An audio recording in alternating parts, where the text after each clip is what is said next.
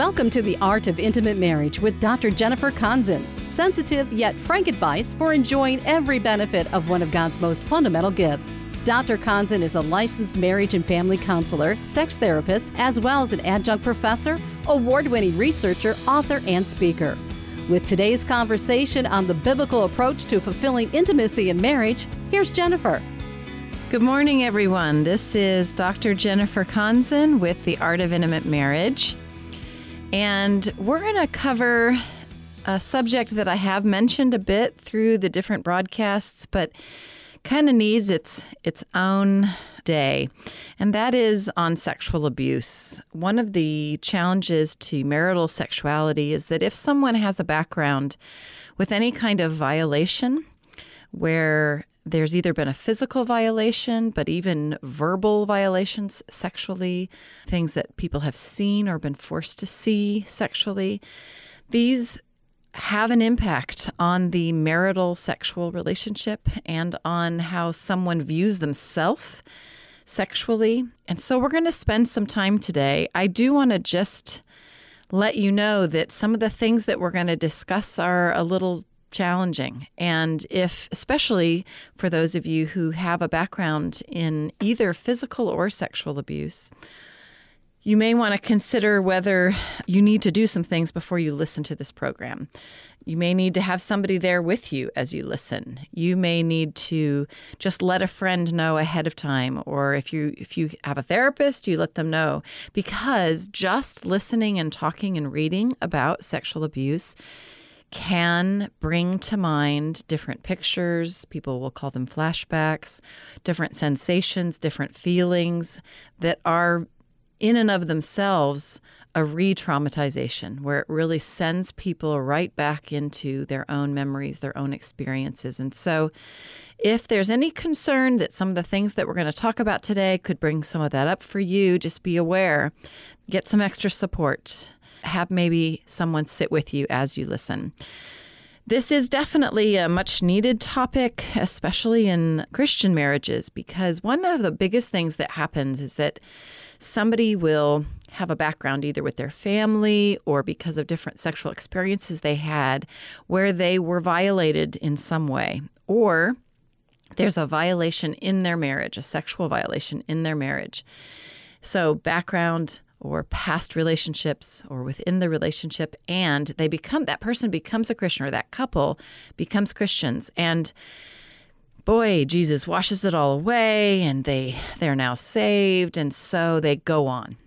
And what can often happen is this thinking that I'm right with God, everything's good, and so I should therefore no longer have any challenges with these things that happened in my background.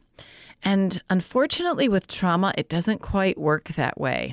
Although someone might be washed in the blood of Jesus, they might have repented of their past, or they might have forgiven someone that has harmed them.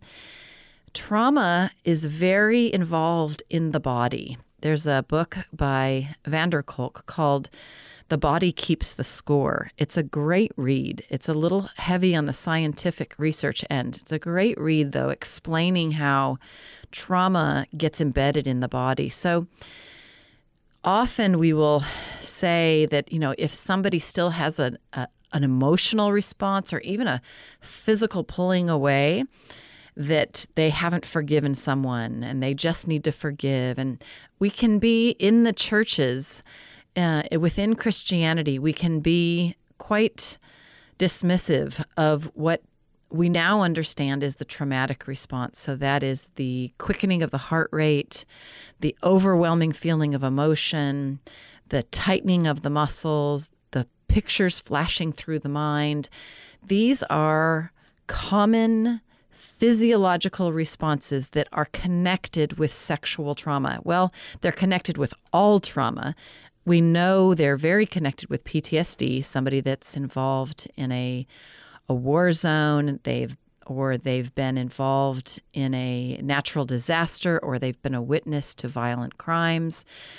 Okay, so it makes sense they'd have flashbacks. It's commonly known among our military. They return from war and they have flashbacks and they have quick responses to things. They hear a car door slam and their body goes into overdrive very quickly. Well, what we now know, though, about trauma is that these responses happen for people who have been physically and sexually traumatized in their past. In other words, it might not be a war zone trauma, but it might be things that happen when they were young, things that happened to them in their teen years and so on. So that's what we're going to cover today is we're going to cover the types of sexual abuse that occur and some of the ramifications that has on adult sexuality. What exactly is sexual abuse? Well, it's any time that someone engages in a behavior that exploits someone else for their own sexual gratification. So in other words, someone might touch someone, they might say something, they might make a comment, they might brush up against someone, they might penetrate someone, any form of any behavior where it exploits and takes advantage of another person for their own sexual gratification. And sometimes and often it does include the use of physical force, or it can be by somebody who just has a more powerful relationship. So it may be somebody that just has some kind of power over another, or this person feels like they have no say. They feel like they have no power. They feel helpless in a situation. So that's why it can occur when someone might even have a low IQ, and they might be the same age as the other individual, but they don't have the power to say no, almost like a small child. So it can be due to social differences, boss to employee. It can be husband to wife. It can be male to female, just due to the power of the male versus the power of the female in many, many cultures. So it sometimes just includes non-physical force, which might be more relational, or it might include physical force, where there is a threat of physical danger or intimidation. I have had individuals that have talked about how someone would just approach them and just come as close as possible and right into their face and never touched them. So even without touch, people can be intimidating. Or that physical force might include bribery or drugs. In other words, if you want this, then you have to do this. It might also include just the power that comes from age difference or from the fact that someone isn't yet an adult, or that they're just more knowledgeable or they have a more powerful position. So this form of abuse can come in many different guises. It is often underreported. It is often undisclosed. I have many individuals in my office who have told me for the first time. They come into my office and they know it's a safe place. They know that I have certain laws against how much I can say and that it's a confidential appointment. And so for the first time, people will tell me things that they've never told anybody. They didn't disclose when they were young, or they've never said about their past partners or about their current partner, or that they never said about their parents or about a boss or so on. So often it will come out in a confidential appointment. Sometimes people know who the person was. Sometimes they don't know the perpetrator. There is just a huge variation. And the reality is, though, these abuses, sexual and physical, they occur across cultures. They occur across ethnic lines. They occur across generations. They occur across country, racial lines. Abuse of sexuality occurs on all continents, at all ages. And often the different forms of abuse overlap. So this would be where emotional abuse and physical abuse and sexual abuse overlap. So today I'm going to primarily talk about sexual abuse, but it can involve these other parts as well. It is, the research shows, and you can actually just go look at some of the statistics now, that it is more likely for girls to be abused than for boys, for women than for men. I'm going to give you some of those stats in a minute, but I do want to emphasize that it is not just a female thing. men experience sexual abuse, they definitely experience physical abuse to the pretty much the same extent that women do. Sexual abuse is about a 3 or 4 to 1 as far as how many men to women experience sexual abuse, but it is not uncommon for men to experience violations.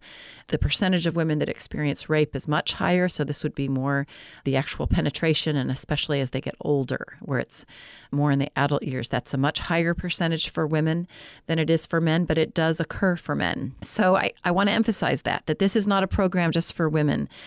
Sexual abuse occurs at all ages, for all genders, in many, many different circumstances. The most common person to be the perpetrator of abuse is a family member. That is by and far the greatest percentage of perpetrators are known individuals, people that are known. Even in rape, it's higher percentage of someone that they know. So it's not the typical someone breaks in scenario. It is often a family member. And it is what it leaves behind for all those who have received that kind of abuse. It leaves a level of vulnerability. It affects the development of sexuality. It affects problems in the development of relationships over time. Like I said earlier, it will create flashbacks, a typical dissociation, because especially if there's ongoing sexual trauma, people, children, learn to separate from their bodies, because it is really just to live through an experience, they separate from their body in order to continue. And so then that dissociation will often continue through into the adult years, separating from the body. There's often deep feelings of shame and guilt, especially if there has been any memory of arousal or enjoyment of the sexual sensations. And this is common. I have individuals that regularly come into my office that have a lot of guilt and shame because they started engaging with their parent, their uncle, their aunt, somebody in their family, the family friend that everybody trusted, started touching them when they were 6, 7, 8, 4, and then it kept going when they were 10, 12. And so this person has a lot of guilt because it kept going into their teen years, and they feel like, well, then I became a part of it. I actually wanted it. I would act, And there's just such a big misunderstanding of a power differential for that 14, 15, 16-year-old and that individual who's 10, 12, 15, 20 years older. And so a lot of times people feel guilt. And really what the real question to ask is, did that child ever actually say, I want this? And did they invite it? I love the book that the Penners wrote. They have a chapter called By Invitation Only, and it just makes this really clear definition that if sex is not by invitation, if sexual touch, sexual comments, any kind of sexual exposure, if it is not by, hello, I would like to do this, number one, that's always a violation. Number two, if this is an individual who is a minor, it doesn't matter if they say that. It's still a violation because they don't yet have the power to know what they ought to do with their bodies. So this is important. Feelings of shame and guilt can be deep, and they can be, I did this, I felt this, I experienced this, I wanted this, I had these sexual arousal feelings during. And so people carry with them years of guilt and shame for what they were involved in when they were younger. If someone does experience sexual abuse, they can also end up engaging in compulsive sexuality as they get older, or the opposite, sexual aversion, where they want nothing to do with sexuality. And these effects can continue not just in the early years, but all the way through adulthood. So we've done a definition here of what sexual abuse is. This is a pretty heavy part of our program. I do want to just let you know that there are a number of resources that you can go to, and I want to explain some of them before we go on in today's program. You may need some time to go and read through some other things in order to really get some help, especially with this specific area. We encourage you to read our book, The Art of Intimate Marriage. You can also just released beginning in September will be the book Redeemed Sexuality. That is also written by my husband and myself, Tim Konzen and Dr. Jennifer Konzen, Redeemed Sexuality. And there will be a whole section there on sexual abuse. There is also a section on sexual abuse in The Art of Intimate Marriage. A secular book that I always recommend is Wendy Maltz's The Sexual Healing Journey, which is helpful for many. There are a lot of different books out there on sexual abuse and the things that can be helpful. Also, you can go on my website, The Art of Intimate Marriage. The things that I'm going to be talking about today and in future and past broadcasts might bring up questions. You can send me a question from that website. You can also see the past broadcasts on there. You can donate. This is a listener-supported ministry. And even this topic today, it's like a boy, people, right, need to hear the things that we're talking about on this program. If you feel that way, please go on the website. You can do a donation there. You can also find out about the books. You can read a blog there. You can listen to podcasts and so on. So all kinds of different help. You can also send me questions straight to my email, jenniferkonzen@yahoo.com. So please do those things. So let's go ahead and go on with our topic.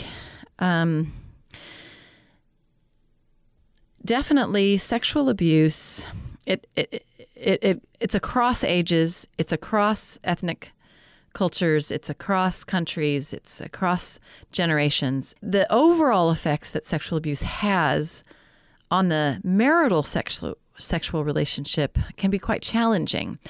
Typically, what will happen in the marriage relationship is that initially a couple will get married. One of them has a background in some kind of sexual abuse or other forms of abuse. And early in the relationship, things are great. Sex is great. It's fun. And then later in the marriage, slowly over time, sex starts to become problematic. That's pretty common. And people will say, what's wrong with me? I mean, I was over that. I've forgiven them. I've gone on. Why now this much longer? It's especially true when people start to have children, and the abuse happened when they were the ages of the children they now have. And so it really brings things back up. Well, one of the common things that it starts to show up, the problems start to show up in the pain, the difficulty around just affectionate touch. Touch becomes problematic, and it can become problematic either later in the relationship, or for some people, it's problematic from the get-go, from their whole years growing up. Early in their marriage, while dating, touch is difficult, and that can be a result of sexual abuse. Often couples will say they experience, while they're engaging in sex, they'll experience flashbacks. I have had individuals share with me that the flashback happens on their honeymoon, especially if they've never engaged in sex and they had abuses sexually, and then they got married, they had sex on their honeymoon, and they had a flashback. That will happen, or the flashbacks will happen sometimes later in marriage. It won't happen early on for whatever reason, but it will start coming small flashes, and then they become more and more prevalent throughout the relationship. So flashbacks will happen, and I tell couples when that happens, it's important to find language to say, hey, I'm having a difficult time right now. I'm having some flashes of pictures go through my mind. I think I need to slow things down. And to have a spouse be supportive of that. I'm so glad you're sharing that with me. What can I do for you right now? And just sit there with each other or lay there with each other. Sometimes couples can re-engage after the trauma has flown through the body and been set aside. Often, though, they can't, and they just hold each other. They have some time of intimacy as far as just being there and comforting one another. And maybe they'll just hold one another or touch one another gently, and so on. There's just no one way to work through that. They might talk about it at that time, or maybe the person who's had the flashback can't talk about it then, and they just need to lie together and fall asleep, and the next day they can talk about it, or maybe they need to go in and see the professional that they're seeing and talk about it, and then talk about it as the couple. So one of the things that happens, though, is that when people have these thoughts that flash through their mind, they'll just kind of try to shove them down and go on. I'm just going to keep going on and having sex, and I like this, I want this, or my spouse wants this, so I should do it. and they just keep going. And that's pretty problematic. Pushing through and ignoring the flashback or the feeling, even if it's not a picture going through the mind. So it's vital to figure out, how should I work through these things? Because what will happen for many is if they shove it down, it's going to come back at one point, and it's going to make sex become more and more unpleasant and become harder and harder to engage in. And after a while, somebody no longer wants to engage in sex. So talking about those things and the process of talking about them when they come up in sexuality is vital. Also, if someone has a background in sexual abuse, it can affect the level of their desire for sex, which makes sense when you think about it.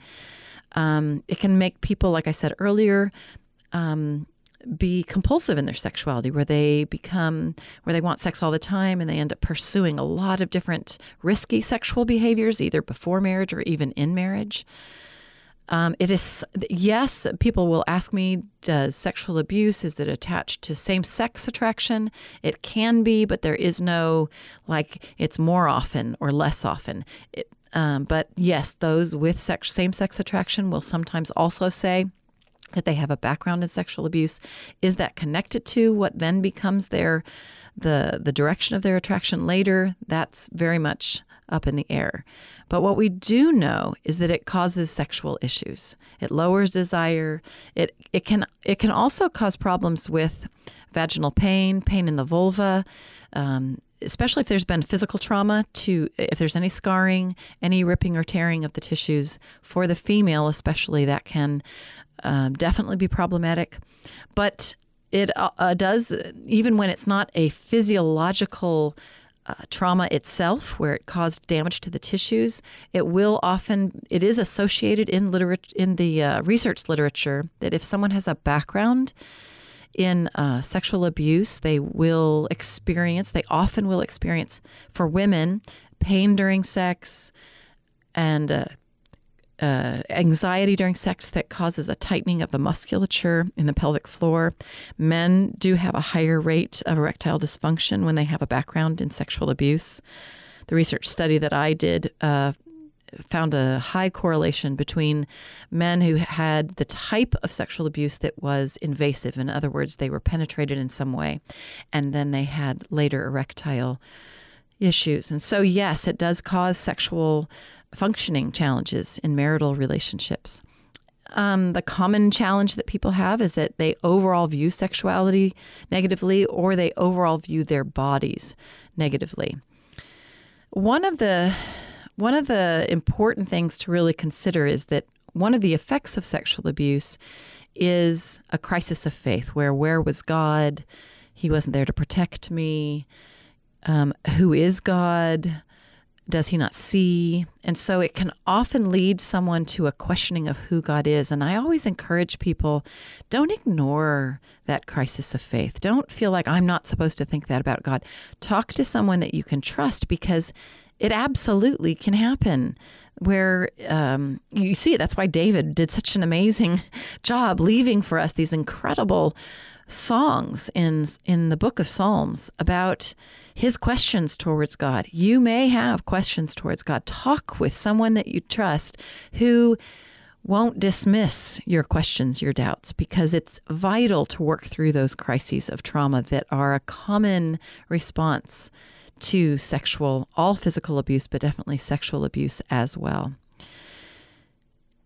It is important to realize also that for women in specific, there are some challenges that come up for their sexual relationships in their adulthood, often because the amount of sexual abuse is greater. It can cause for women a higher difficulty with reaching orgasm. It can cause a problem with a whole aversion to sexuality, more so for women than for men.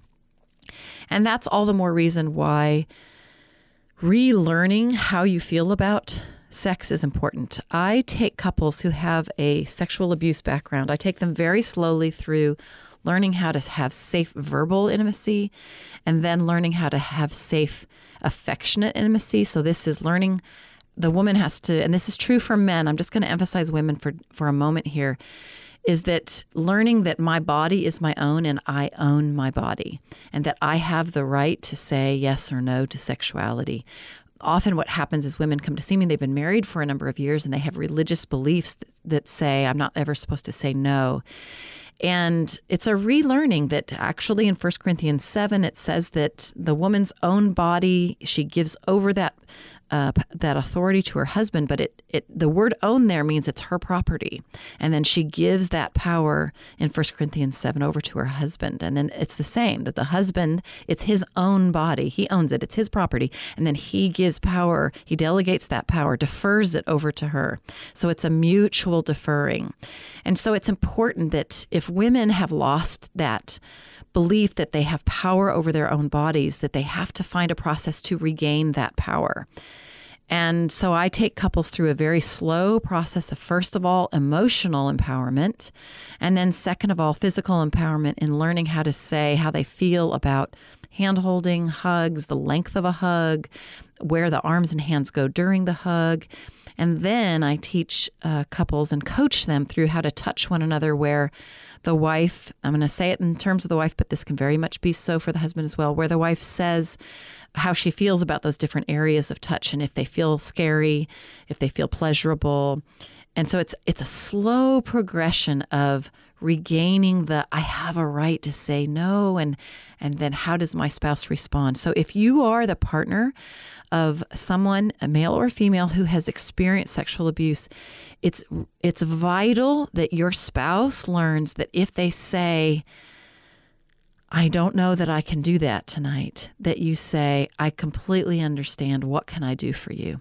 That you support the fact that they may need times of, I can't do this. They may need to get extra help even during therapy before you can re-engage in sexuality. And that amount of time can be different per couple.